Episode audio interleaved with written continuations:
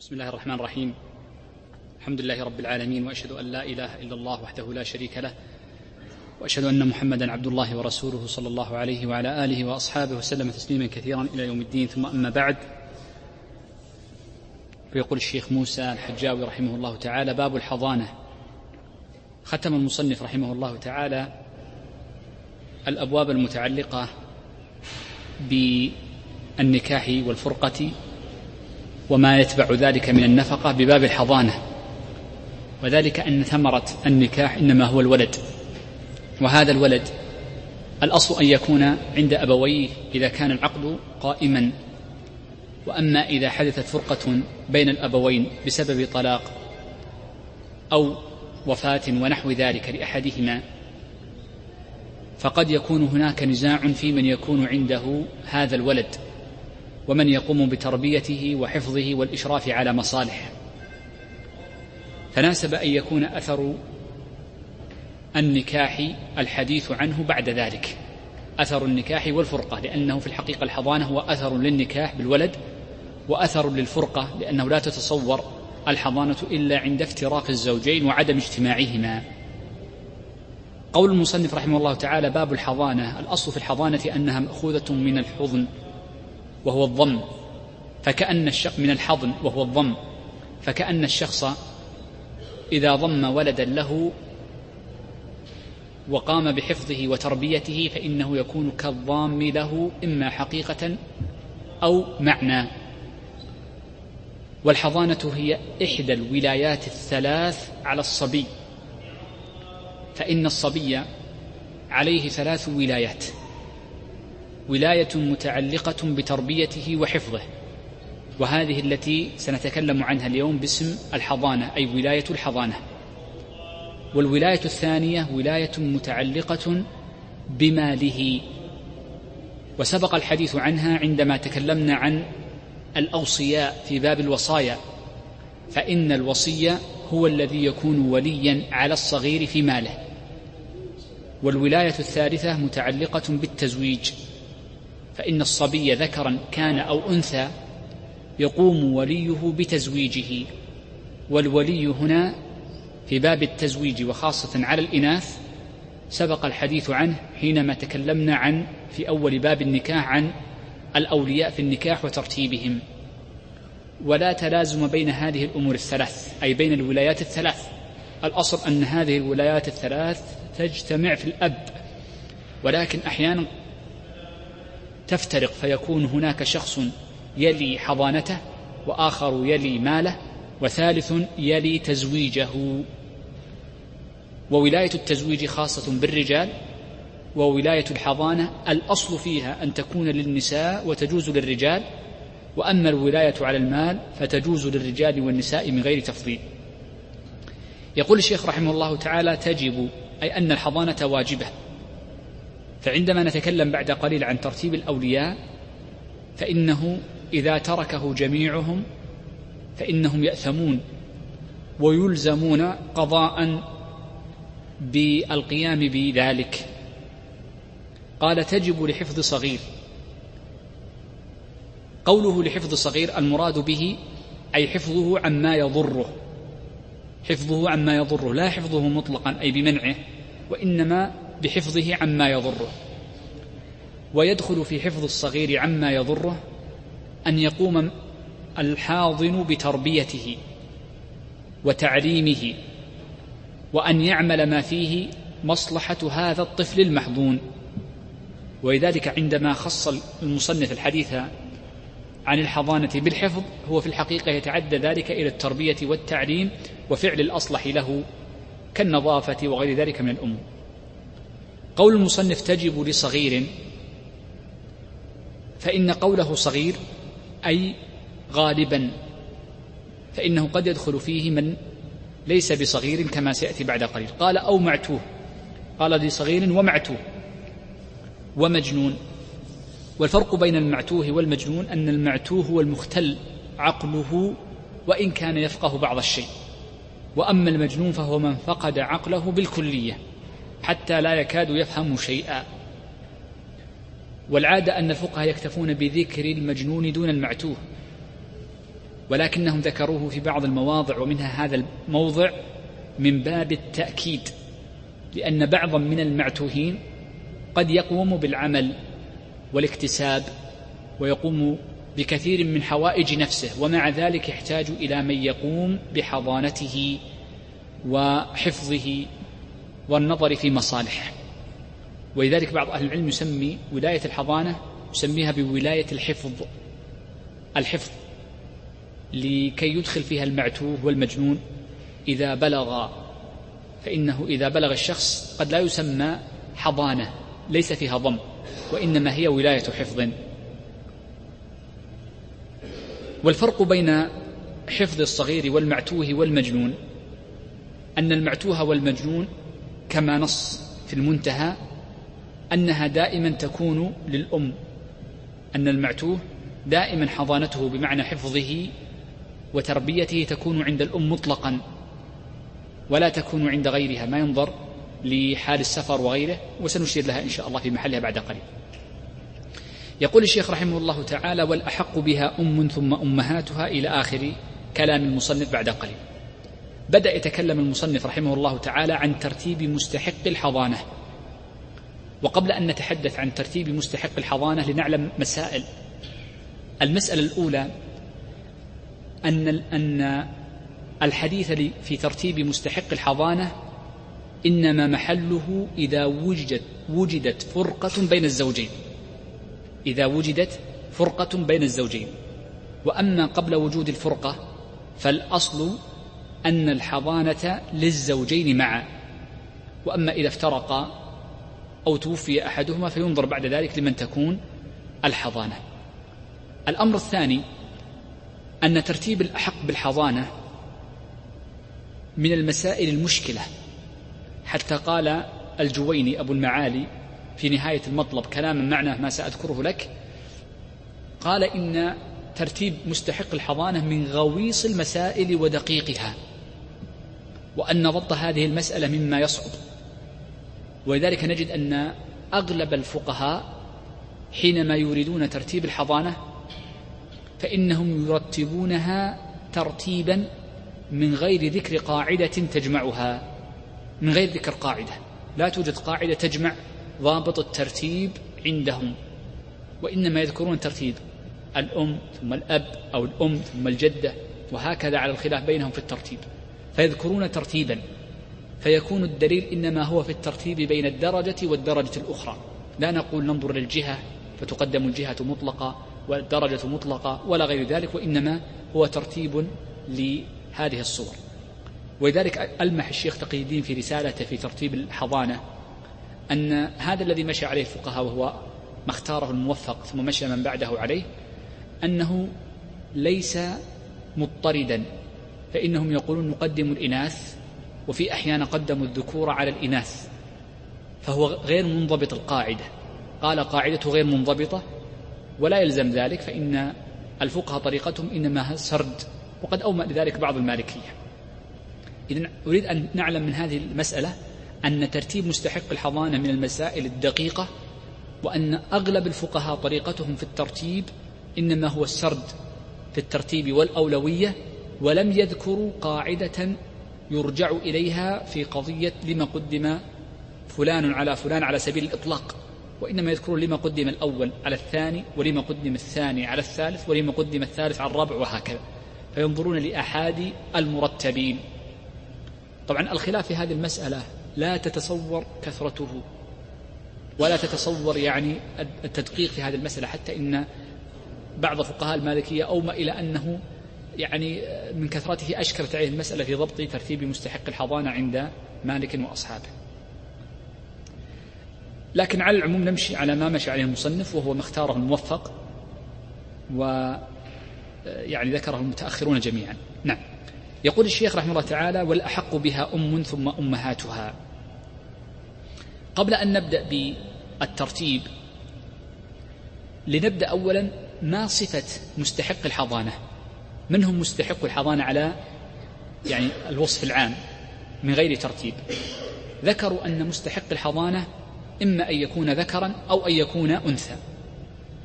فإن كان ذكرا فلا بد أن يكون الذكر عصبة. وأما إن كان من الإناث فإنه إما أن يكون امرأة وارثة أو أن تكون مدلية بوارثة مثل الخالة فإنها مدلية بالأم وإلا فالخالة ليست بوارثة. وإما أن تكون مدلية بعصبة. إذا النساء إما أن تكون وارثة بنفسها أو أن تكون مدلية بوارثة وإما أن تكون مدلية بعصبة. فإن فقد النساء والرجال انتقلنا بعد ذلك لذوي الأرحام. إذا هذا على سبيل الإجمال. وهذا الضابط في من يستحق الحضانة من الرجال والنساء ذكره المتأخرون جميعا. لماذا نحن نقول دائما في ولاية النكاح لا يستحقه إلا العصبات ولما ذكرنا أو سيأتي إن شاء الله معنا في العاقلة لا, لا تثبت العقل إلا على العصبات وهكذا في أمور تتعلق بالعصبة. وأما في باب الحضانة فإن النساء قد تكون وارثة أو مدلية بوارثة أو أن تكون مدلية بعصبة أي من الرجال. طيب. أما على سبيل الترتيب فقد ذكرها المصنف فقال والأحق بها أم. هذا يسمى تحرير المذهب. عبر به المصنف في الإقناع والشويكي قبله في التوضيح وأظن أن هذه الصياغة أول من أتى بها الشويكي فيما أظن العلم عند الله عز وجل. قال والأحق بها أم.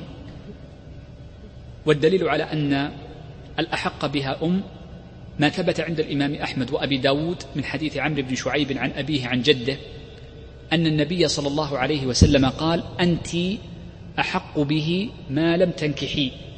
فدل ذلك على أن الأمة مقدمة على من سواها. والأم لها خصوصية فإنها تقدم على من سواها ولو كان الأب موجودا هذا الأصل. ولو كان غيرها من الحاضرين موجود ويطالب به. والأمر الثاني أن الأم لها الحق أن تطالب بأجرة ولو وجد متبرع كالأب أو الجدة أو غيرها من الذي سيأتي ذكرهم بعد قليل. فإن الأم لها الحق أن تطالب بأجرة ويدفع أجرتها الأب أو يعني من يقوم على مال الصبي. قال والأحق بها أم ثم أمهاتها القربى فالقربى. المراد بأمهاتها أي أمهاتها اللاتي أدلين بإناث كأم أمها وأم أم أمها ونحو ذلك. لأنها إذا أدلت بوارثة لأنهن وارثات لأنهن وارثات أم أمها وارثة وهكذا قال القربى فالقربى يعني تقدم أم الأم على أم أم الأم وهكذا.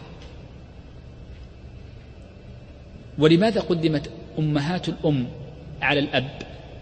قالوا لأن أمهات الأم تشترك مع الأم في المعنى أنها والدة فقد ولدت.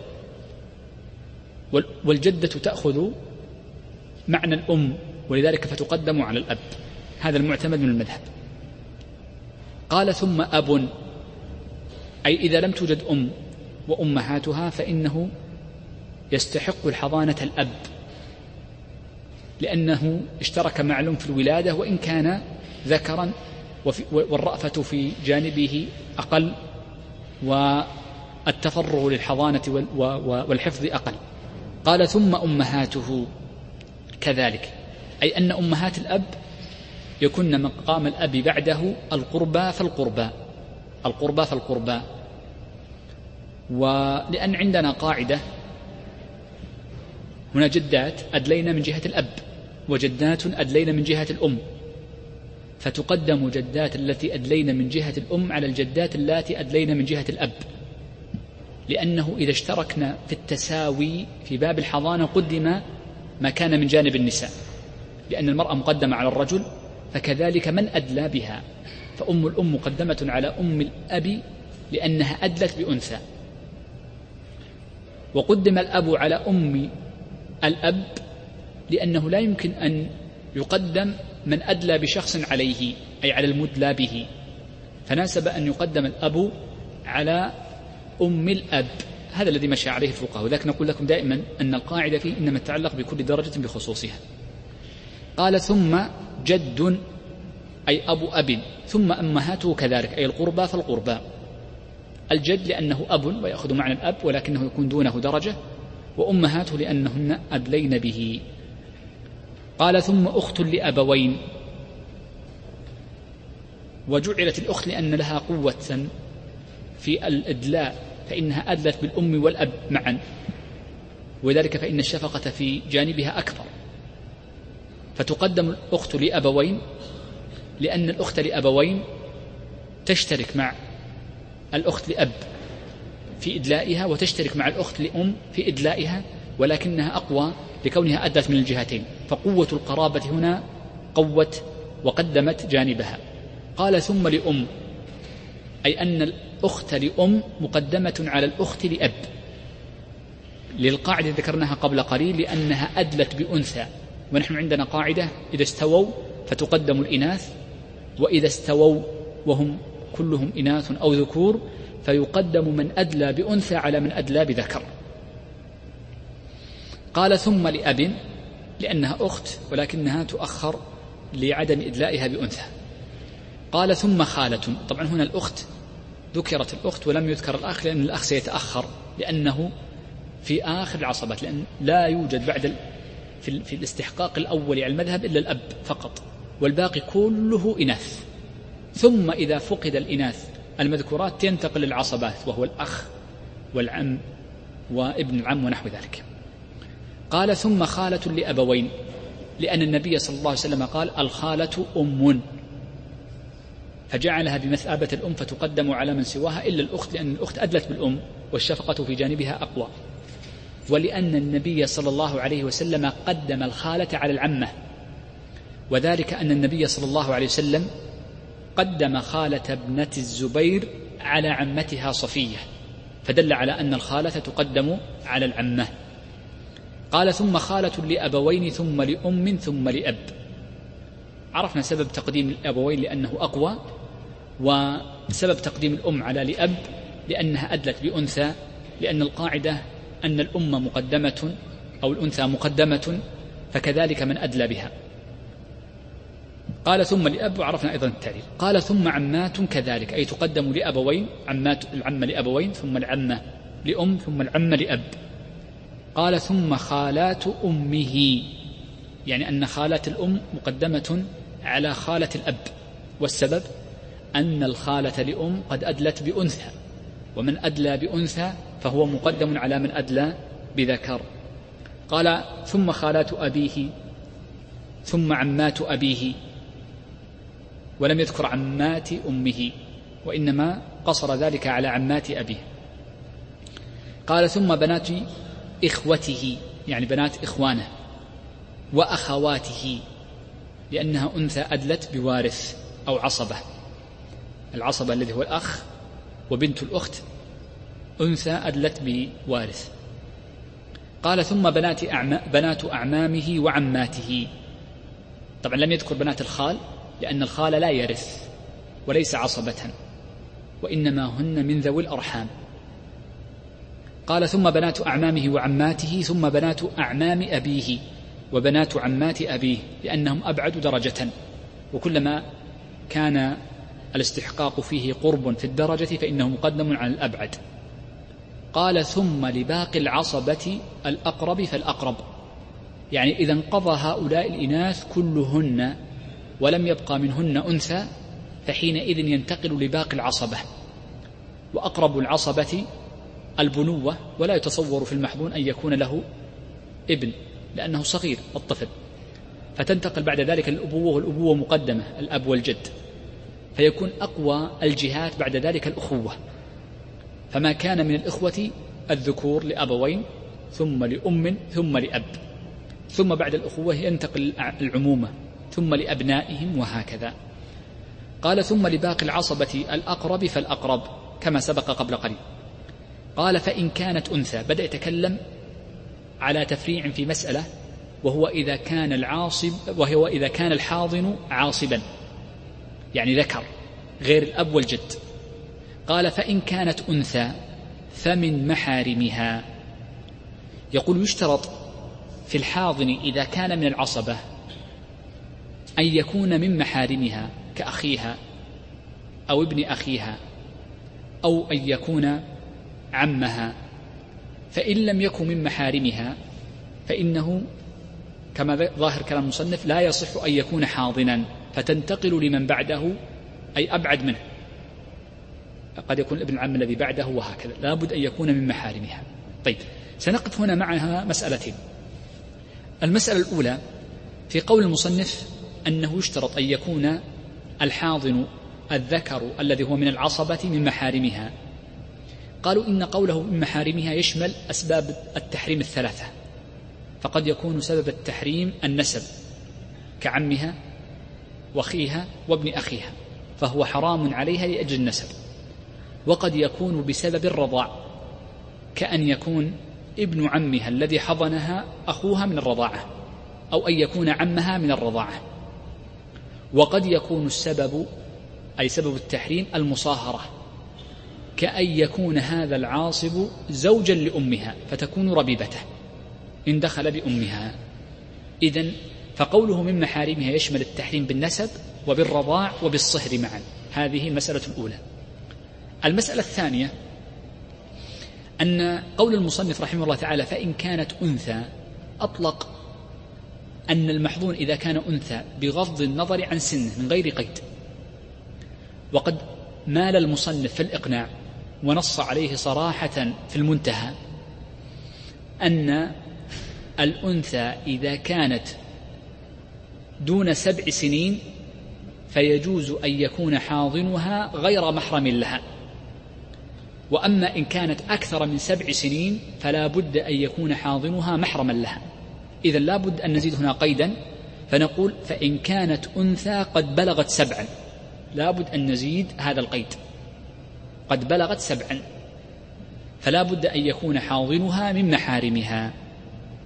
والسبب في التقييد بالسبع أن الطفل ذكرا كان أو أنثى إذا كان دون سبع سنين فإنه لا حكم لعورته. مر معنا هذه المسألة كثيرا في الجنائز وفي الصلاة وفي غيرها وفي غيرها من المسائل وأيضا أشرنا لها مرة في النكاح.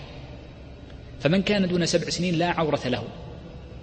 إذا فنظر الأجنبي ونظر محرمها إليها سواء. ولذلك فإن المعتمد عند المتأخرين أن من دون سبع لا يشترط أن يكون من محارمها لكن من زاد عن سبع فلا بد أن يكون من محارمها. طيب. قال الشيخ ثم لذوي أرحامه. قوله ثم لذوي أرحامه أي إذا لم يوجد أحد من هؤلاء العصبات. طيب.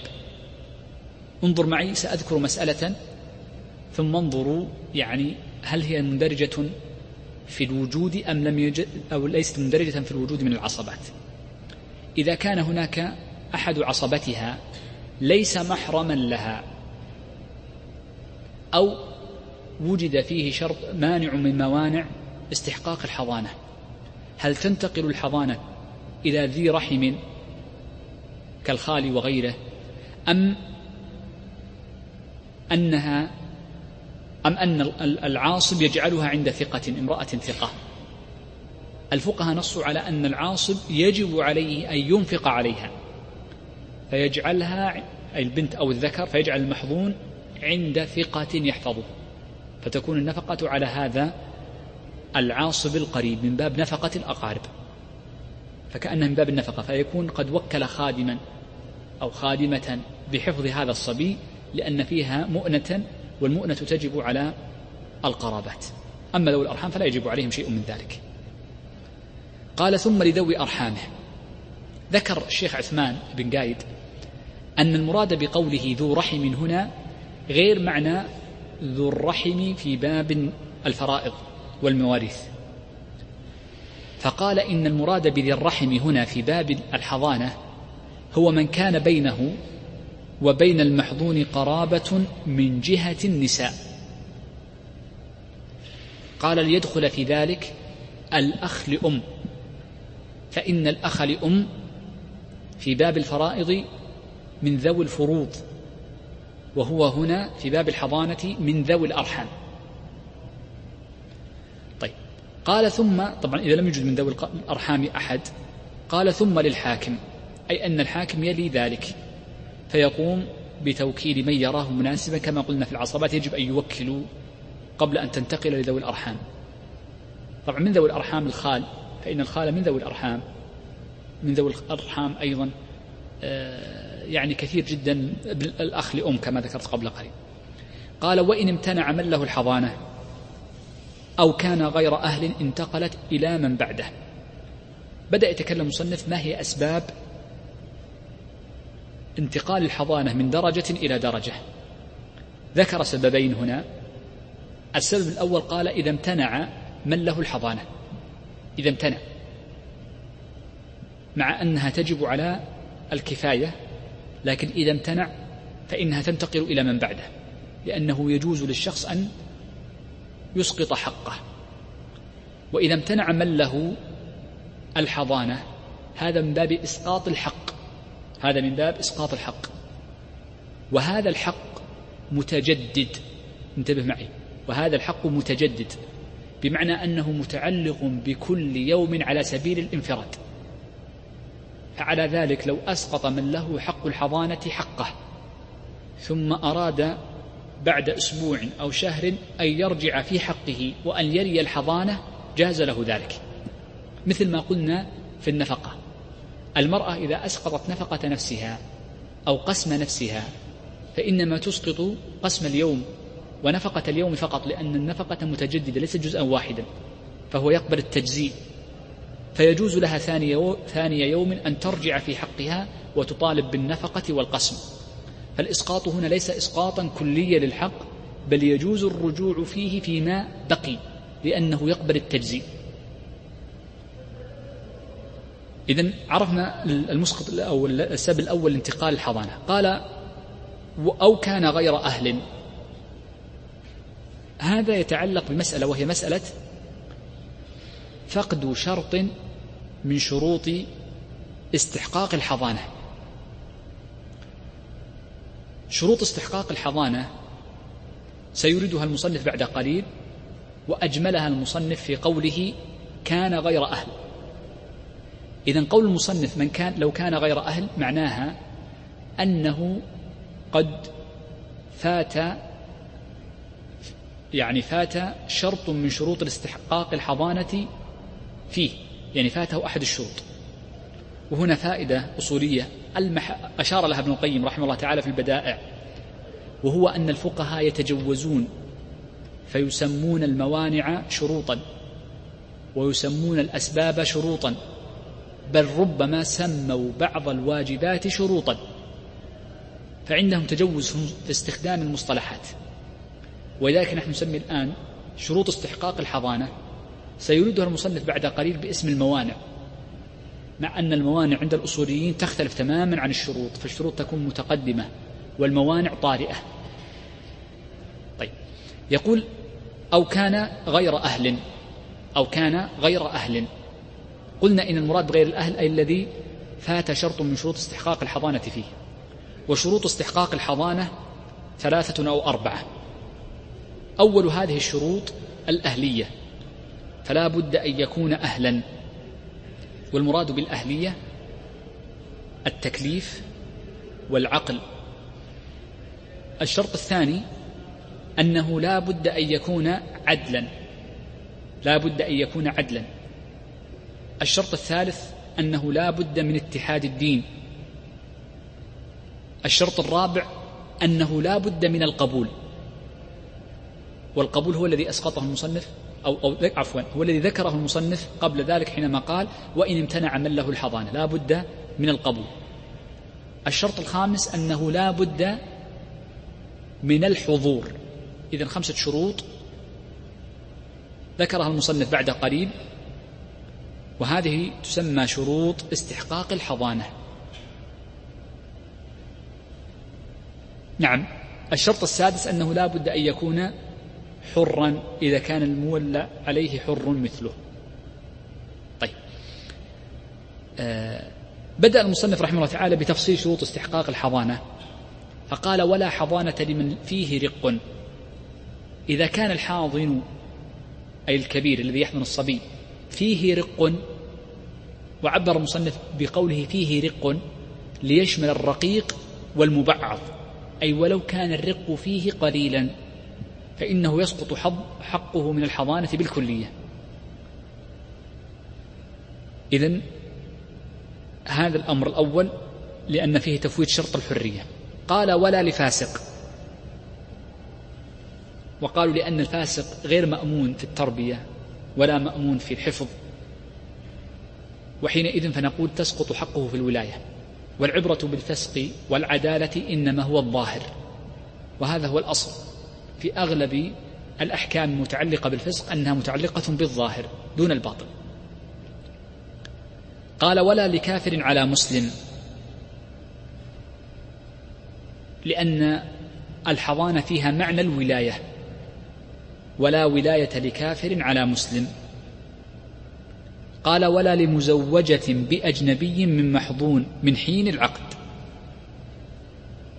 يقول إن من موانع هذا ليس شرطا وإنما هو مانع. فليس من شرطها أن تكون غير مزوجة لأن لم نجعله شرطا لما؟ لأن هذا الشرط إذا رضي به أبو المحظون سقط. فلا يكون شرطا لأن الشرط لا يسقط بحال وإنما هو مانع من الموانع. ولذلك لم أعده مع الشروط الستة التي ذكرتها قبل قليل. دليل هذه المسألة نذكر دليلها أول لكي لا أنسى. أن النبي صلى الله عليه وسلم قال في حديث عمرو بن شعيب عن أبيه عن جده قال أنت أحق به ما لم تنكحي أو تنكحي.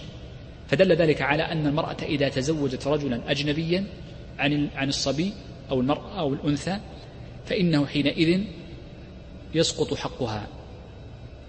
وأما إن تزوجت بغير أجنبي فإنه يعني تثبت الحضانة لها كما في قصة ابنة جعفر رضي الله عنها. يقول ولا لمزوجة بأجنبي. يعني أن المحظو أن الحاضنة سواء كانت أما أو جدة أو عمة أو خالة أو غير ذلك أو أختا إذا تزوجت بأجنبي أي ليس بمحرم. إذا قوله بأجنبي أي ليس بمحرم للمحظون. قوله بأجنبي من المحظون فإن هذا طارئ ومانع يمنع استحقاق الولاية ولاية الحضانة. سواء في ذلك رضي الزوج الأجنبي بحضانة زوجته أو أبى لا ننظر لرضاه. وإنما لا يلتفت لهذا المانع إذا رضي أبو المحظوظ فلو أن أما تزوجت زوجا آخر والحضانة في الحق في الأصل لها. فإن أباه أي أبا الولد إذا رضي أن يبقى الولد أو البنت عند زوجته مع زوجها هذا البعيد فإنه حينئذ آه، يبقى. وإلا فلا. طبعا هنا قوله بأجنبي آه، قوله بأجنبي أي قبل عقد النكاح. بأجنبي أي قبل عقد النكاح. لأن كل زوج للأم هو محرم بس للأم يكون محرم أو الجدة. ولكن المقصود أنه أجنبي قبل عقد النكاح بهذه المحضونة المسألة الثانية في قول المصنف من حين العقد. معنى قول المصنف من حين العقد يعني أن الحضانة تسقط من حين عقد نكاح الحاضنة على أجنبي من حين العقد وليس من حين الدخول. فقد تعقد المرأة النكاح في سنة ويدخل بها زوجها بعد سنتين أو ثلاث. فنقول من حين العقد سقط حقها في الحضانة وينتقل لمن بعدها إذا طالب من بعدها به أو طالب أبو الزوج بانتقال الحضانة. لما؟ قالوا لأن سبب الإسقاط وهو وجود العقد. رحمكم الله. السبب وجد فإذا وجد سبب الإسقاط فإنه يعلق به الحكم وأما الدخول فإنه أمر مظنون قد يوجد وقد لا يوجد وقد يخفى وقد يظهر. يقول الشيخ فإن زال المانع المراد بهذا المانع بأن طلقت هذه المرأة. هذا مانع صريح. وقد يكون مراد المصنف بالمانع أي إذا وجد الشرط. مثل أن يكون المرء رقيقا فيعتق أو أن يكون مجنونا فيفيق أو أن يكون كافرا فيسلم. كل هذه محتملة. أو أن يكون فاسقا فحينئذ تثبت له العدالة بعد ذلك. فإذا زال المانع الذي هو الأشياء السابقة ومنها أن تكون امرأة فتطلق فإنه يرجع إلى حقه يعني يرجع إلى المرأة حقها في الحضانة. رجع إلى حقها أصبح المرأة حقها في الحضانة. قالوا ولو كان الطلاق رجعيا. يعني من حين كما قلنا إن العقد يسقط حق المرأة فالطلاق ولو كان رجعيا من حين التلفظ به يرجع الحق إليها. لأنه إزالة عقد النكاح أو بعضه حل عقد النكاح أو بعضه الذي هو الطلاق. فإذا زال الطلاق ولو كان رجعيا فإنه ترجع إليها فإن راجعها زوجها سقط حقها مرة أخرى. يقول الشيخ وإن أراد أحد أبويه سفرا طويلا إلى بلد بعيدة ليسكنه هو وطريقه آمنان فحضانته لأبيه. بدأ يتكلم المصنف عن مسألة وهي انتقال أحد أحد آه، انتقال أحد الأبوين لسفر. وهذه المسألة يتعلق بها مسألة أخرى وهي قضية أن من شرط الحاضن أن يكون حاضرا في البلد. وبناء على ذلك فلو وجد سفر أو كان مستحق الحضانة في بلد غير بلد المحظون فإنه يسقط حقه إلا أن يأذن الأب بالانتقال. لكن المصنف مثل بانتقال أحد الأبوين. وأورد المصنف ثلاث صور.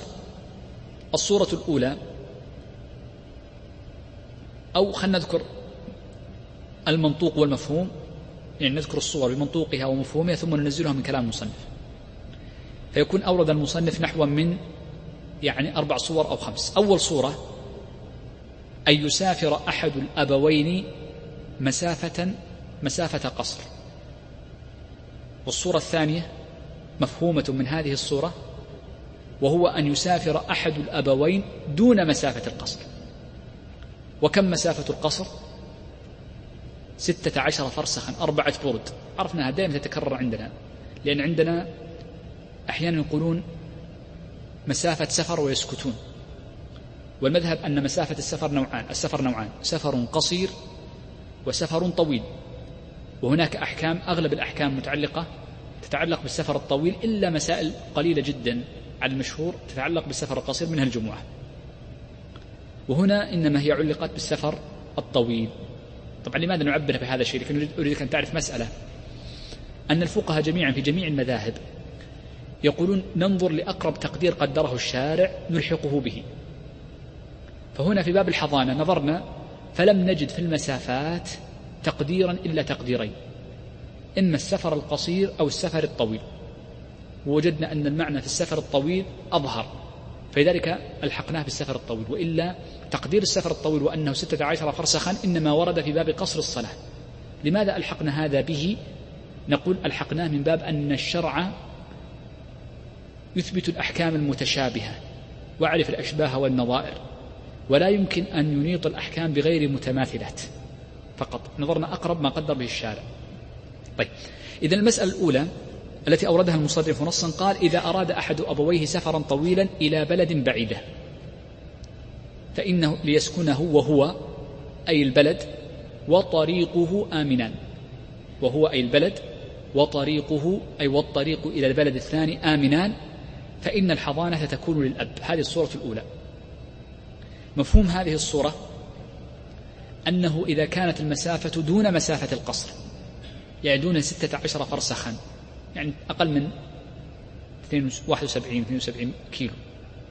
فإن الحضانة تكون لمستحقها وهي الأم إن كانت الحضانة بيد الأم أو كانت الحضانة بيد الأب فتبقى الحضانة بيد الأب.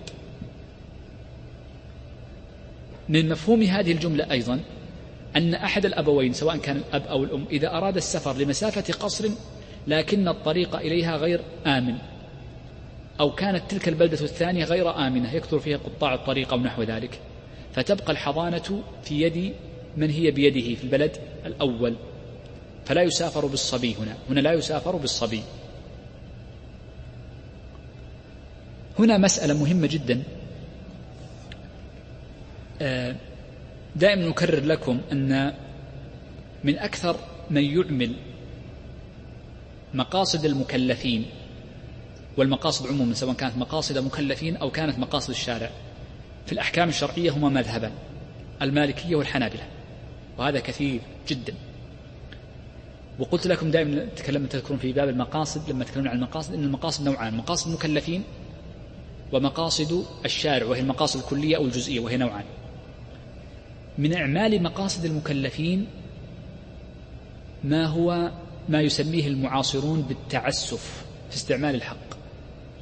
بأن الشخص يستعمل حقا مأذونا له به شرع شرعا ولكن قصده المضارة مثل العضل. فقد أسقط حق العاضل في الولاية لأجل قصده مضارة المرأة. من هذه المسألة ما ذكره بعض المتأخرين وهو المذهب أن أحد الأبوين إذا سافر وكان قصده من سفره الإضرار بالآخر فإنه في هذه الحال لا نقول دائما تثبت الحضانة للأب. ما نقول ذلك. فقد يسافر الأب ينتقل من البلد وهذا يوجد بعض الناس يكون عمله في الرياض ثم يطلب الانتقال إلى جدة إن مشينا على ظاهر المذهب وإلا فإن القضاء قد يقول إن الانتقال بين المدن الآن أصبح قصير جدا فلا ننظر لمسافة القصر. وأنا لا أريد أن أذكر ما الذي عليه العمل الآن ولكن نكتفي بمذهب لدقة دقة مسائل الحضانة. فلو أن أبا كان يعمل في الرياض ثم طلب الانتقال في جدة أو إلى طبعا جدة يصح بكسر الجيم وبضمها وجهان لغويان صحيحان بالضم والكسر. فلو انتقل إلى جدة وكان قصده من ذلك نقل الحضانة لنفسه. واستطاعت الزوجة أن تثبت أمام القاضي أن قصده ذلك. ليس نقلة حقيقية. من غير يعني لحاجة أو لإرادته وإنما لأجل حضانة الولد. فحينئذ من معاملة المرء بنقيض قصده يبقي القاضي الولد عند أمه لأن الأب إنما انتقل لأجل المضارة. والنبي صلى الله عليه وسلم قال لا ضرر ولا ضرار المقصود به المضارة. نص على هذه المسألة بعينها في حاشية المنتهى لبن قايد تلميذ الخلوتي. طيب. قال الشيخ بعد ذلك وهذه هي الصورة الأخرى قال وإن وهي الصورة الثانية قال وإن بعد السفر لحاجة فلأمه. قوله يعني وإن بعد السفر لحاجة أي أنها كانت ل يعني السفر هذا كان للحاجة لأمر طارئ وسيعود وليس لسكنى وإقامة دائمة. إذن قوله لحاجة أي لحاجة عارضة. لأن عبرت قبل قليل للسكنى سكن حاجة انتقل لأن هناك معيشته. إذا قول المصنف وإن بعد السفر وإن بعد السفر لحاجة يعني أن الشخص إذا سافر لحاجة ستنقضي ثم يعود. فإنه يكون لأمه. سم؟ لا وقت. ظاهر كلامهم لا. وإنما هناك استيطان. فإنه إذا انتقل لأجل الاستيطان السكنى عندهم بمعنى الاستيطان. وأما لعمل سنة أو سنتين فإنها تعتبر حاجة عندهم. آه، يقول المصنف وإن بعد بعد السفر لحاجة فلأمه. كذا قال فلأمه. الحقيقة أن هذه العبارة تحتاج إلى تقييد. فإن الصواب أن نقول إذا وإن بعد السفر لحاجة فللمقيم ولا نقول لأمه. لأنه سيذهب لحاجة وسيعود فيكون للمقيم لأن الانتقال الصبي فيه مشقة عليه. قال أو قرب لها يعني أنه سفر أو سافر سفرا قريبا ولكن السفر كان للحاجة. يعني هذه العبارة شوي كأن المصنف صعبها. ولو أن المصنف قال وإن سافر لحاجة بعدت أو قربت ليس المعنى. يعني بدل ما يقول لك وإن بعد السفر لحاجة أو قرب لها أي للحاجة فأكثر الضمائر في هذه المسألة. وقد ذكرت لكم أن بعض من الفقهاء نص وهو الفارقي وربما نص غيره لكن وقفت على كلام الفارقي الشافعي أن الفقهاء يتعمدون تصعيب العبارات يتعمدون ذلك لأجل أن لا يتسور على هذا العلم ليس أهلا له. يعني لو جاء واحد ليس طالب علم ولم يقرأ الشروح ولم يقرأ المتن ويتأمله أو يقرأ المشايخ فيقرأ هذه الجملة وإن بعد السفر لحاجة أو قرب لها. ما فهمها. قالوا نحن نقصدها لكي لا يتسور على هذا العلم أي أحد ولكي يعلم أن هذا العلم صعب ولكي يبذل الشخص جهدا كبيرا في فهم المسألة لتبقى في ذهنه. وهذه من أغراض المؤلفين فيها في تأليفاتهم. قال أو للسكنى. أي سافر سفرا قريبا للسكنى. يعني الإقامة الدائمة فتكون لأمه. نعم هنا تكون للأم. إذا كان السفر قريبا للحاجة أو كان السفر للسكنى فإنه يكون للأم. طيب. طبعا أيضا للأم هنا أيضا كما ذكرت قبل قليل أي أنها مقيمة. آه، ثم بعد ذلك ذكر المصنف قال فصل. وإذا بلغ الغلام سبع سنين عاقلا. الغلام أي الذكر بلغ سبع سنين عاقلا. يعني أنه غير معتوه ولا مجنون. خير بين أبويه. قوله عاقلا مفهومها أنه إذا لم يكن عاقلا وإنما كان معتوها فإنه يكون عند أمه مطلقا ولا يخير بين أبويه ولا يستحق أبوه حضانته وإنما يكون عند الأم. لأن أرأف الناس بهذا المعتوه والمجنون هو الأم. لأن غالبا الصبي يرجى أن يكبر. وأن يعقل ويرجى بره. فإن كان هذا الصبي معتوها أو مجنونا فإنه لا يرجى فيه البر ولا يرجى منه الإحسان لمن أحسن إليه بالحضانة. ولذلك يبقى عند أمه لأن كمال شفقتها لا يعادله كمال شفقة أحد. بينما الأب قد يكون مشغولا في المعاش وغالبا الأب لا يكون مشرفا كإشراف الأم. ولذلك فإن قوله عاقلا مفهومها أن المعتوه يكون عند أمه مطلقا. قال خير. هذا التخيير انتبهوا معي. هو تخيير شهوة لا تخيير إلزام. وهذا التعبير هو تعبير أبي الوفا بن عقيل في التذكرة. فقال هو تخيير شهوة لا تخيير إلزام. ما فائدة قولنا إنه تخيير شهوة؟ يعني أن هذا الصبي إذا جاء ثاني يوم وقال أول يوم قال أختار أمي. فلما جاء ثاني يوم رجع فقال أختار أبي. نقلناه إلى من اختاره في ثاني يوم. فحيث اختار بعد ذلك وتراجع فإنه يجوز لأنه تخيير شهوة لا تخيير لا تخيير إلزام. قال خير بين أبويه فكان مع من اختار منهما.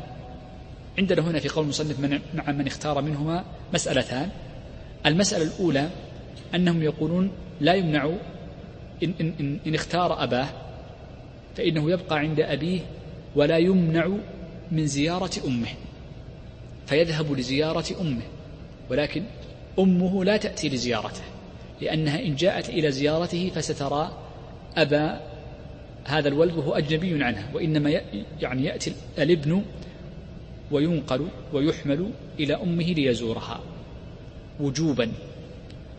قالوا والضابط في مدد انتقال الابن لأمه لزيارتها هو العرف نص عليه الفقهاء. ومثل بعض المتأخرين. قال ويبدو أن هذا العرف القضائي في زمانهم. قال كيوم في الأسبوع. يعني يزور أمه مرة في الأسبوع. ربما هذا عرف في زمانهم وهذه الأعراف تختلف باختلاف الأزمان والبلدان ووسائل المواصلات وغيرها. فهو ضرب المثال بعرف زمانهم فيكون ولد عند أمه مرة في الأسبوع يزورها. طيب. إن اختار أباه عفوا اختار أمه إحنا قالوا شيء اختار أباه. إن اختار هذا الصبي أمه. قالوا فيبقى عند أمه ليلا وأما في النهار فإنه يكون عند أبيه ليدربه ويعلمه. إن كان أبوه أهلا لذلك طبعا لا بد من هذا التقييد. المسألة الثانية أن بقاءه عند أبيه وأمه لا يمنع حق أمه في تمريضه والنظر في مصالحه. ولا يمنع حق أبيه من تربيته وتوجيهه والنظر في مصالحه فيما يتعلق بالمال وغير ذلك. المسألة الثالثة أن المصنف ذكر فيما لو اختار أحدهما وسكت عن الصور الأخرى وهو إذا لم يختار أحدا قيل له اختار بعض الأولاد يسكت يكون حييا أو يكون مترددا أو يكون غير ذلك من الأسباب فلا يختار أحد والديه. أو يأتي الولد فيقول أختارهما جميعا فلا يريد أن يغضب أحد والديه. فما الحكم حينئذ؟ الحكم حينئذ عندنا قاعدة أنه إذا اشترك اثنان في استحقاق ولا تقديم لأحدهما على الآخر لا يمكن قسم هذا الاستحقاق بينهما فإنه يقرع بينهم فيه. فيقرع بين الأم والأب فمن خرجت له القرعة أخذ الحضانة عنده بالتفصيل ذكرناه قبل قليل. يقول الشيخ ولا يقر بيد من لا يصونه ويصلحه. قوله من لا يصونه أي يحفظه عما يضره. فإذا يعني جاء أمام القاضي وأثبت أو كان المحتسب المحتسب أي شخص له حق رفع الدعوة وليس من يستحق الحضانة أي شخص له حق رفع الدعوة. فقال وجدت صبيا غير محفوظ دائما في الشارع يخرج ودائما يعني قد يصاب بأذى أو أنه لم يصن من رفقاء السوء أو لم يقم بنظافته بل يكون دائما رص الثياب كثير الوسخ لا يؤخذ من شعره ولا يؤخذ من ظفره. وكل هذه المسائل أربع ذكرت لكم قبل قليل نص عليها الفقهاء بلا استثناء وليس مني من باب التمثيل. أو نحو ذلك من الصور فإن هذا الفعل يجب على المحتسب أن ينقلها إلى من بعده سواء حركت الدعوة أو لم تحرك من مستحقها. كيف يحركها من مستحقها؟ إذا كانت عند الأم والأم قد ضيعته فيأتي الأب فيطالب نقل الولاية إلى أمها إلى من الدرجة الثانية وهي أم الأم. وهكذا. أو كانت عند الأب ووجد هذا الشيء في الإبن فيطالب أي شخص يرفع الدعوة المحتسب أي جهة. والآن يعني هناك جهة مختصة برعاية الأطفال وحقوقهم فترفع دعوة أمام القضاء في نقل الحضانة من الأب إلى أمه أو من بعده من مستحق الحضانة. يقول الشيخ وأبو الأنثى أحق بها بعد سبع. ذكر المصنف أن الأنثى وهي البنت إذا بلغت سبعا للحديث المتقدم ذكرته فإنه تكون دائما عند الأب فلا تخير مطلقا. قال ويكون الذكر بعد رشده أي إذا بلغ راشدا لا يسمى الشخص رشيدا إلا إذا بلغ عاقلا.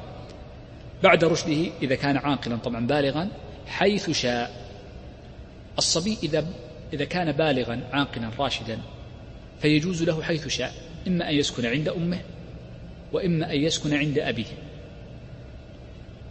ويجوز له أن يترك أباه وأمه ولا يسكن عند واحد منهما. يسكن حيث انفصل.